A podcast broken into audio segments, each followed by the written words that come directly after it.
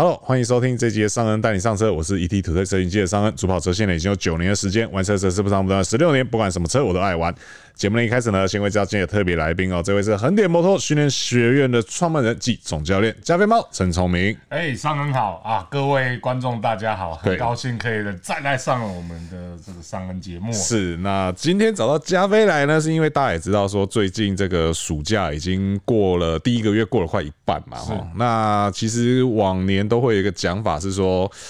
真正的鬼门开是什么时候？这鬼门开就是放暑假喽。对，暑假开始的时候哈。那为什么会有这个讲法呢？其实也不是说我们要去污名化这个喜欢跑山路的朋友嘛，只是说大家真的可以肉眼可见的，就是当你这个暑假开始之后，我们。姑且不讲新闻报道的部分，你光看一些网络短片，因为现在这个短影片很流行嘛，秀词啊、IG 啊，或是抖音等等的，你就会发现在这个时间点上面可以看到很多蛮精彩的画面。对，那为什么会在这个时间点就容易这样？当然，一方面是年轻人冲动。可是除了年轻人冲动以外，是不是有很多事情是这个喜欢山路的朋友没有注意到的？那今天我们就请到这个骑车的行家哈，这个 我觉得这个议题大概也没有没有人比你更适合来讲了。我们今天就来跟大家聊聊说，到底跑山有哪一些事情是经常被忽略的？啊，忽略这些事情就会把你带入到什么样的风险当中哈？那首先一开始是我们就直接切入主题嘛，到底这么容易？在山路上摔车是为什么？大家你觉得大家最常被忽略的事情是哪一件？呃，我觉得在跑山，然后在使用山路上的骑乘，最容易摔车的还是进弯速度分配错误。是，然后这跟着大家的观念其实就有很大的差异，因为很多人都会认为说，我骑车要帅，我就是要把速度丢到弯道里面去，是，所以造成很多人都误解了跑山或跑赛道。进弯一定要够快，是够狠，一定要有那种不怕死的心情，丢进去你才会有好的结果。是，但其实这是真的是完全错误的观念啊、呃，就很像在赛道上面，我们发现啊，大部分新手下赛道。会秒速变慢，原因都是因为进弯速度太快。是因为进弯速度只要一快，你在弯道里面什么事都不能做。但是呢，在整个赛道上面，能够让你变快的是你的油门能开多久，是而不是你的油门关多久。但你进弯速度太快的话，你的油门得关关关，关得过到 Apex 还不能开的话，你就会牺牲掉你的直线末速。是对，所以错误的想法，所以造成大家。跑山的时候说我要跟赛车手一样，我要进弯要丢进去。可是其实当车开始不稳的时候，你什么事都不能做，那只会导致你摔车风险提高，而且变得非常的慢。是，而且因为我们刚刚加菲就讲到说，是你看哦，在赛车场的时候，你都不能用太快的速度进去弯道。赛车场大家知道它是一个可控的环境哦，正常的赛道你会有很大的缓冲区。我刚刚说了什么吗？应该没有吧？我只是很想笑而已。你会有足够的缓冲区，会允许你有犯错的空间。但是有跑过山路的朋友就知道，在路沿的边线外面是什么。通常好一点的状况是水沟盖，不好的状况就是呃，真的是沟，真的是一条沟在那边。上恩也亲眼看过朋友进弯速度太快啊，一路刹刹刹刹刹到白线上面了。然后我在后面看说，哦，刹到白线上了，会不会掉下去呢？会不会掉下去？哦，看起来好像是不会，因为它已经速度已经很慢了。结果突然摇了一下，就整台车就插在水沟里面了，因为它就。濒临失控，对对对对，所以说也不是说你这些技巧拿到山路上面，就你就可以。你现在听我们讲说哦，进弯要确实的减速，然后你就在山路上说哦，我就一路刹刹刹，也不能这样子玩，好吧？因为你在山路上基本上犯错的空间，我们可以说是几乎是等于零吧？对，因为你如果是右弯的时候，你的外侧就是水沟；啊，左弯的时候，你的外侧是什么？你的外侧就是对向车。是啊，对。或许你今天可以运气很好的外抛了，然后没有车来，那当然我们就说你运气非常。非常好。可如果今天来了一台大车嘞，如果来了一台砂石车，来了一台游览车什么嘞，所以说千万不要有那种心态，是说我可以试试看。因为像之前曾经也有人问过我说，如果外抛了，我要怎么办？那我给他的回答是说，与其问你外抛了要怎么办，倒不如是我们往前想，你要怎么样避免你外抛？对，因为我我觉得这个是有点本末倒置的。你怎么会想说哦，我外抛之后要怎么处理？你应该是先避免怎么样外抛。那避免外抛这件事情，你有什么样的建议？避免外抛。抛最简单，就是后刹车的使用，就可以在面临外抛之后去做修正。那这一件事情，我最近感触真的非常的深，是因为其实我在学赛车学上面，我自认为到现在还是学的不够精。那我们我原本在指导车手他们的方式，因为在弯道圣经是我所学的教科书里面，它里面有一点在 Level One 的时候，就是在油门准备在弯道开启时，你要柔顺稳定，持续贯穿弯道。也就是说，当你车身开始倾倒之后，你尽量就可以帮助你把油门开启。是，那细腻的油门开启以后，会造成你的后轮稳定。然后让你开始可以顺利出弯，但我们这十年来，我犯了一个错，一直把这件事解读成这是初学者在 Level One 的时候他的一个态度，他所面对。那等你到 Level Four，也许是像小江这个阶段的时候，我们就要把它改成一进弯把速度分配好，减速好，Trail breaking 带好，然后把油门关到 Apex 之前一点点一咪咪的时候，你就可以开始开油出去。这就是一个完美的进弯速度分配。但是这一次 Mike Jones 来到台湾，他在力宝的五号弯，他让我吓到了，因为他就是照弯道圣经的教科书的做法。他在五号弯进弯之后，带着一点点 trail breaking 之后，还没有到弯心，他就把刹车已经完全释放掉，并且开启油门。那一边开启油门，一边推着逆超舵，反而把车又带出弯心，然后直接加速出弯，那完全颠覆了我这 我我真的是没有把。课学好，是看到这个影片，我很忏悔，我怎么会犯了这样的错，把一个理论当做是初学者在用理论，没想到那其实是最高阶的一个。理论，那为什么要这么做呢？因为麦克说啊，那一种弯型呢，呃，你如果是过分的减速的话，你只会让你的车更慢；但你如果不要过分减速，保有你的车还有操控力的话，你反而可以维持转速，并且顺畅的出弯。那一样回归到在马路上，如果我们就把它当做我每一次进弯前，我就把速度降下来，然后我开始倾倒后，我就开着一点点油门，一直到外内的内之后，我可以慢慢的把油门打开。这代表你不会做出 over。speed 的进弯速度，那也代表你比较不容易外抛。那也因为在弯道里面，油门提早开启，重心转移到后轮，你的前轮它比较稳定，那它也比较不会因为失去撞到猫眼石啊，还是撞到什么坑洞。造成前轮过度负载，是对，所以前避震触底的几率也会减少很多，因为负载没有那么重。所以其实我真的觉得，把弯道中的一把尺，这个开启油门时间点，当做你会不会外抛的参考值，我觉得这样就可以避免外抛了。是，如果说当你发现说你每一个弯进去，让你在那边等等等等等，然后你是什么事情也不能做，你也改变不了路线，你没办法加速，你没办法减速的时候，这个时候你就要赶快提醒你自己说，你是不是？对，你是不是每一个弯都是这样很用力的冲？冲进去，然后就是人家讲的丢进去，丢进去真的没有比较快啦。你如果说有去看赛车的话，你就会知道说，其实丢进去那个已经有点像是在。我我自己的理解啦，我看这么多赛车，我自己的理解是，通常会用丢进去的那都已经是在做最后的挣扎了，他已经波波啊，他已经没有方没有方法可以比他的对手更快，他只好选择用这种比较冒险、比较激进的方式。可是通常往往这个最后结果通常都不会是好的，因为就是如果是以比赛来说的话，你这样子一直丢一直丢，那你对前轮造成很大负担。然后二十几圈的比赛，你的前轮可能会过热，是，然后最后就会热摔，你可能就会摔掉。对，所以说在马路上你。你看赛道上面这样子都已经不是一件好的事情了。你在马路上面还这样子弄的话，那真的是 真的是不要嘞。对啊，真的。那你刚刚还有提到一个东西是轮胎温度，这边我就很好奇一件事情是，当然以前我们曾经讲过说，在冬天的时候，如果你要出门，不管你今天是跑山或是通勤，你都要特别去注意轮胎温度这件事情。没错。那夏天会有差吗？夏天会有差，因为如果说你的骑乘风格太激进，你用丢的，然后带很重的刹车带进前弯道，那你的热胎压会。瞬间涨得很高，那冷胎压到热胎压会有四个 psi 的改变，那甚至会更多。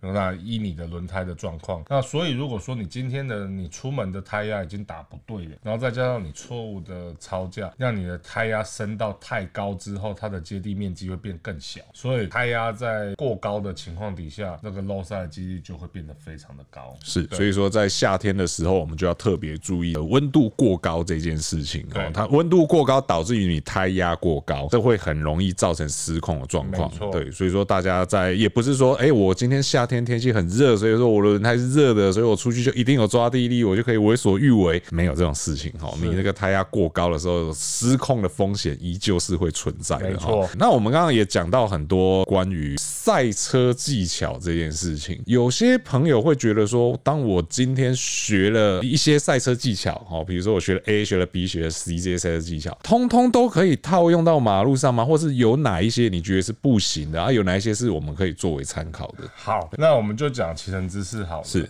因为我们的骑乘姿势最近的主流是超级内倾，是就是人会压到比车子还低，甚至在手把下面。是，那我先讲一下超级内倾，主要目的就是提高弯速，提高过弯极限。那我们刚才讲的，如果你是从入弯点到 apex 点之前，那你本来的速度是哎刚好可以做到刚好开 apex 开油出去，那你如果再做出超级内倾的话，你还可以再增加你的进弯速度，也许你在同样位置还可以继续开。油，但是超级内倾之后呢，你的视线会变得非常低啊。所以赛车手他们在做出这种磨手肘，把上半身放很低的时候，他们因为视觉上太窄，他只能去记跑道上有一些轮胎痕啊、路沿石离他的距离，然后甚至这些参考的东西当做是他下一个做路线修正的一个参考依据。所以如果在马路上做出这样的姿势呢，你可能会看不到路，尤其再加上你安全帽如果又戴的不正确、不合头，没有去做安。全帽的内部调整，所以你趴车下去之后，你发现你视线会变很窄。对，所以我觉得在马路上这种过分内倾是非常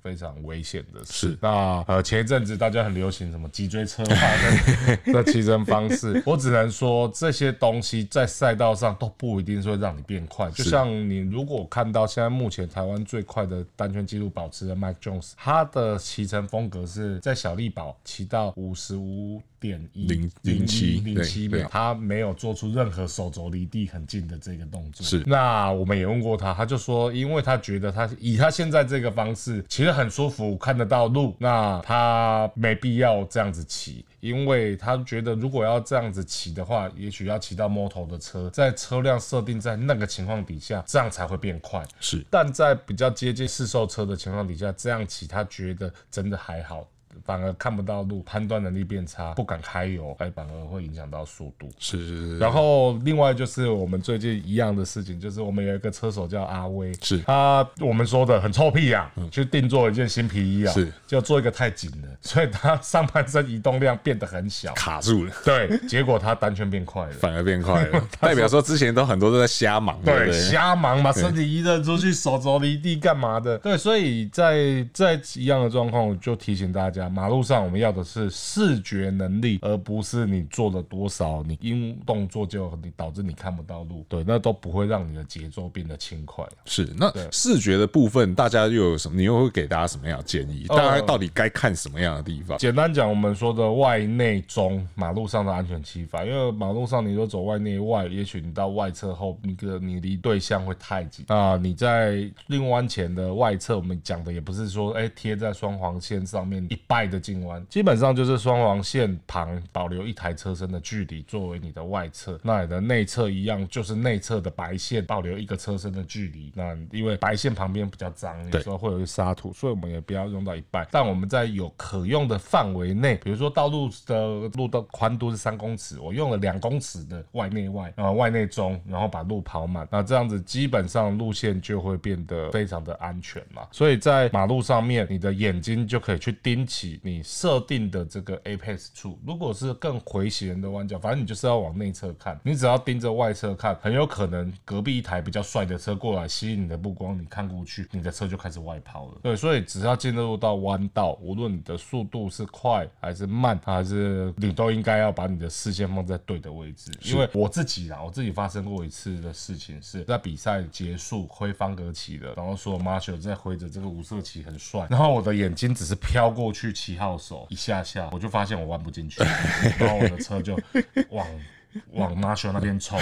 最后我在 Marshall 面前定杆才停下来。他们是以为你要耍帅是？对，其实我是因为被他们吸引到目光。当下我忘记，其实速度还蛮快的。对，所以一样的状况就是骑车视线该看哪里，看你的入弯点，看进 Apex 点，但出弯点都应该要规规矩矩的把它做起来。是，然后另外再再补充一个，是说在马路上大家还要特别，就是当你今天速度太快，快到你只能注意就是加菲刚刚讲的入弯点、出弯点、Apex 点这些东西的时候，那其实我会觉得你还是太快了，太快了。对，因为你还要再留一些精神是去注意什么，比如说像对象有没有外抛来的车，啊、然后还有另外一个是路口。其实台湾的山路，国外有些山路是它真的就是一整条弄到底，中间没有任何的岔路，没有任何的路口。就大家会去去回想一下，其实台湾绝大部分的山路都还是会有交叉路口这东西。对，有些有些可能是旁边农地的这个进出入口啊，有些可能是旁边民宅的出入口等等的。真的是要特别提醒大家，你虽然你在主干道上面，你有优先的路权，但是呢，因为毕竟你是骑车，所以说这些路口有没有其他的车辆啊、行人啊、小动物啊等等这些东西，你必须要留足够的精神去注意这些东西。对，因为其实我们还还是看过蛮多意外，甚至像之前我们也有同业是因为这样子的因素而离开的，也就是旁边路旁有车冲出来，当然最后的结果判下来，结果一定是路旁冲出来那一车的错误的成分比较高，但是生命没有了就是没有了。是啊，对，所以说我们常说最怕不是快，最怕而是速差大。对，那你在移动，对方的车几乎是静止的状态下，那个速差是非常大的。对，对，那真的是只要遇到很容易非死即伤。所以说在路况上的注意也是特别要提醒大家说，就是像我讲的路口这种东西。那基本上我们之前在训练，就是你的目光要不停的去做像雷达扫。对对对，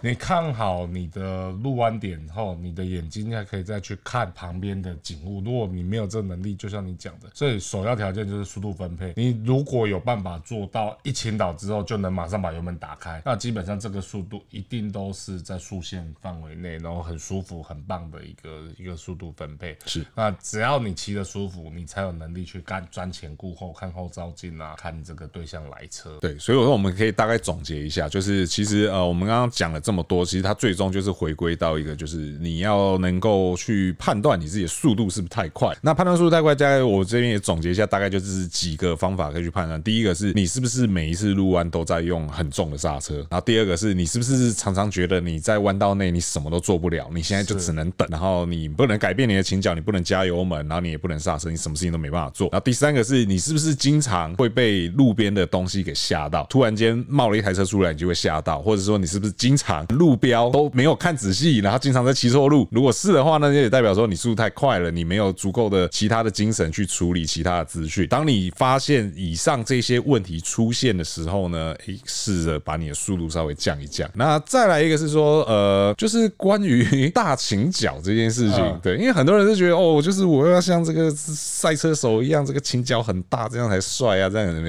关于这样的文化，这样的现象，好，你有什么样的建议？呃，基本上在赛车场上，如果一个车手他磨漆磨太久，他出弯就会变很慢。所以你看到那个很静止、很帅、很贴的画面，那是摄影师技术很好，因为他抓到那一瞬间。是。那你说这个有一些人，他可以从路头磨到路尾，基本上这个是已经在像在耍特技了。是。那 GP 车手有做，什么时候做？方格旗麾下，最后在那个彩彩虹旗在交错，大家在闹的时候，是。有些车手就会故意做一些很奇怪的姿势，然后让大家一直拍摄，然后顺便比个赞，还是摸一下手肘，摸一下安全帽，干嘛的？是。让大家好玩。但其实这些东西都是人家最后的娱乐。所以你大倾角。基本上你的摔车风险就高。那你的轮胎呢？大倾角还会发生一个情况，就是如果你的轮胎都容易吃某一个点，比如说它是一个圆面，但就会削掉一角，那样的一个骑士就代表你的倾角在运用上面是不够丰富的。是，你的倾角会在同一个点待太久，那造成单点的热衰。那能怎么解决？就是让你的倾角车子下去就马上上来，这才是一个最正确的一个倾角变换。是对，所以在赛车场上什么时候会出现大倾角？很很高的、很正确的赛道路弯速度。那以大鹏湾随便一个能磨吸的弯道来说的话，呃，比如说三号弯，它的速你如果要磨吸，稍微要摸一下，大概时速在一百四到一百五之间。那你这时候的路线加上正确的磨吸就会产生。可是如果你到大鹏湾，你是骑个八十九十，你应该是磨不到膝盖，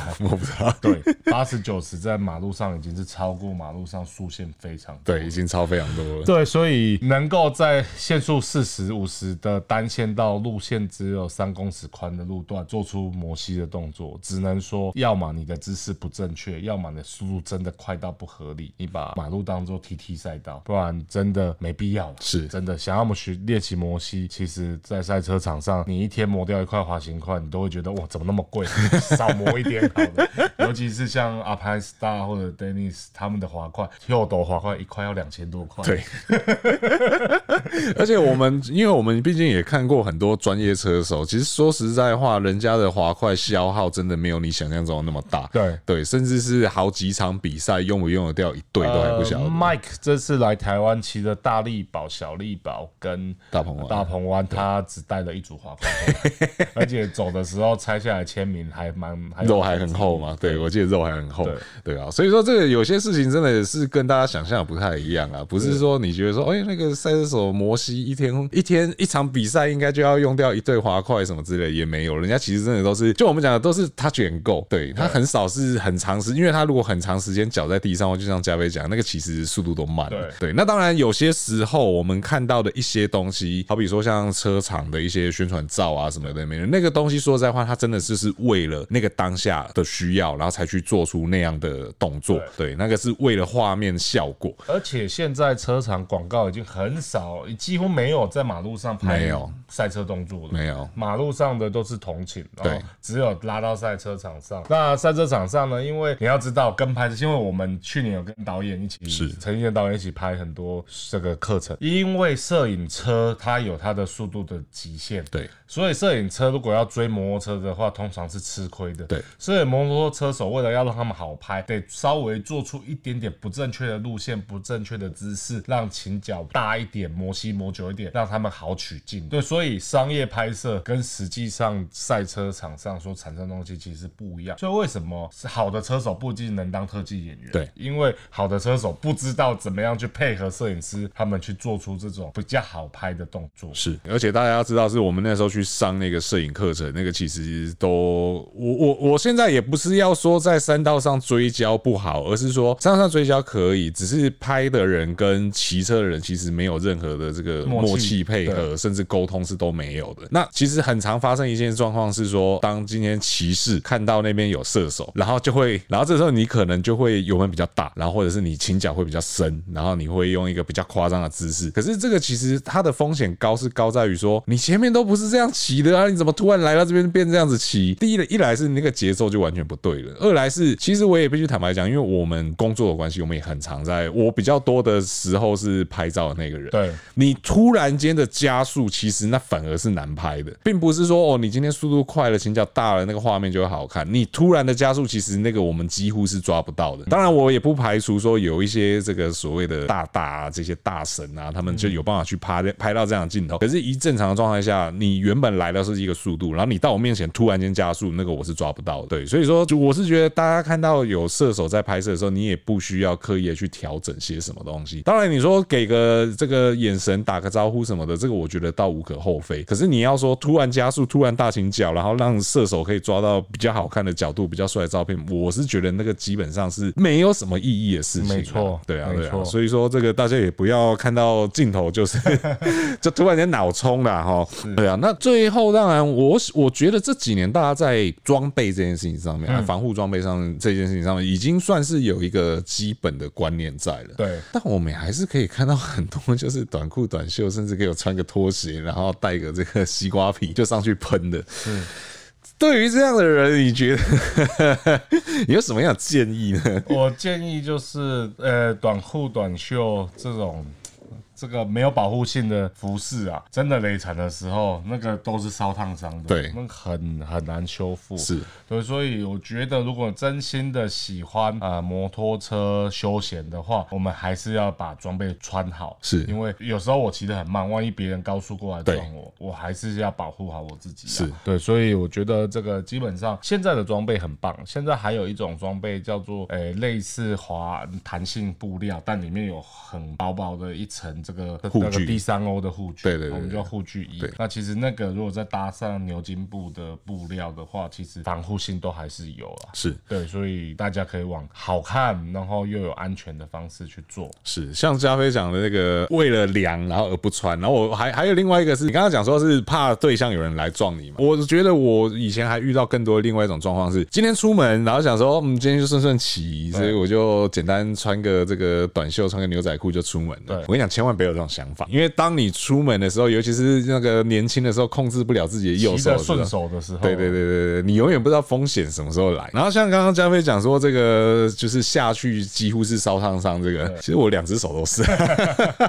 我这边也不怕大家知道，以前就真的是屁孩啦，十八岁的时候大家都是对，十八岁都是屁孩。你要说买不起装备吗？其实没有，那个时候是买得起装备的，而且确实我是有装备的。那但是就是有时候出门哦，简单跟朋友附近晃一晃，应该是不需要穿这种东西。谁知道晃着晃着就晃到商路上去了，那谁知道晃着晃着就越骑越快了，然后谁知道晃着晃着人就飞出去了。对 对，那这个那个那个伤哦，真的是你没有个半个月一个月，它是不会好的。是啊，对，所以说真的也不要抱着侥幸的心态。对，那而且现在现在便利性的装备是真的像加菲讲的非常多啦，就是护具衣也有啊，或者是这个比较透气的手套啊，甚至说你不想要穿的，觉得说走出门就让人家觉得你是要去飙车的话，其实真的现在有那种完全整套穿起来看起来就对，看起来就像一般的牛仔裤、一般的运动鞋这样的装备，其实大家都可以去做参考。没错，对，总而言之就是不要存有任何侥幸的心态，对，该穿装备就还是得穿起来。好，那如果说你真的想要比较帅气的这些画面啊，然后想要尝试一下自己的技巧到哪里的话，拜托去赛车场，好不好？这个山路上大家就还是去享受它的风光，享受它的景色。好，那以上就提供给大家做一个参考了哈。那以上呢就是节目所有内容哦。如果说对我们节目内容有问题、意见的话呢，等会你在留言提出，和我们一起讨论哦。如果还没有订阅的朋友呢，请记得按下订阅，这样才是第一时间收听到我们最新的节目。如果说觉得我们节目不错的话呢，请不吝给我们五星好评，就会对我们有很大的鼓励。那我是尚恩，我是加菲，我们就下次再见喽，拜拜。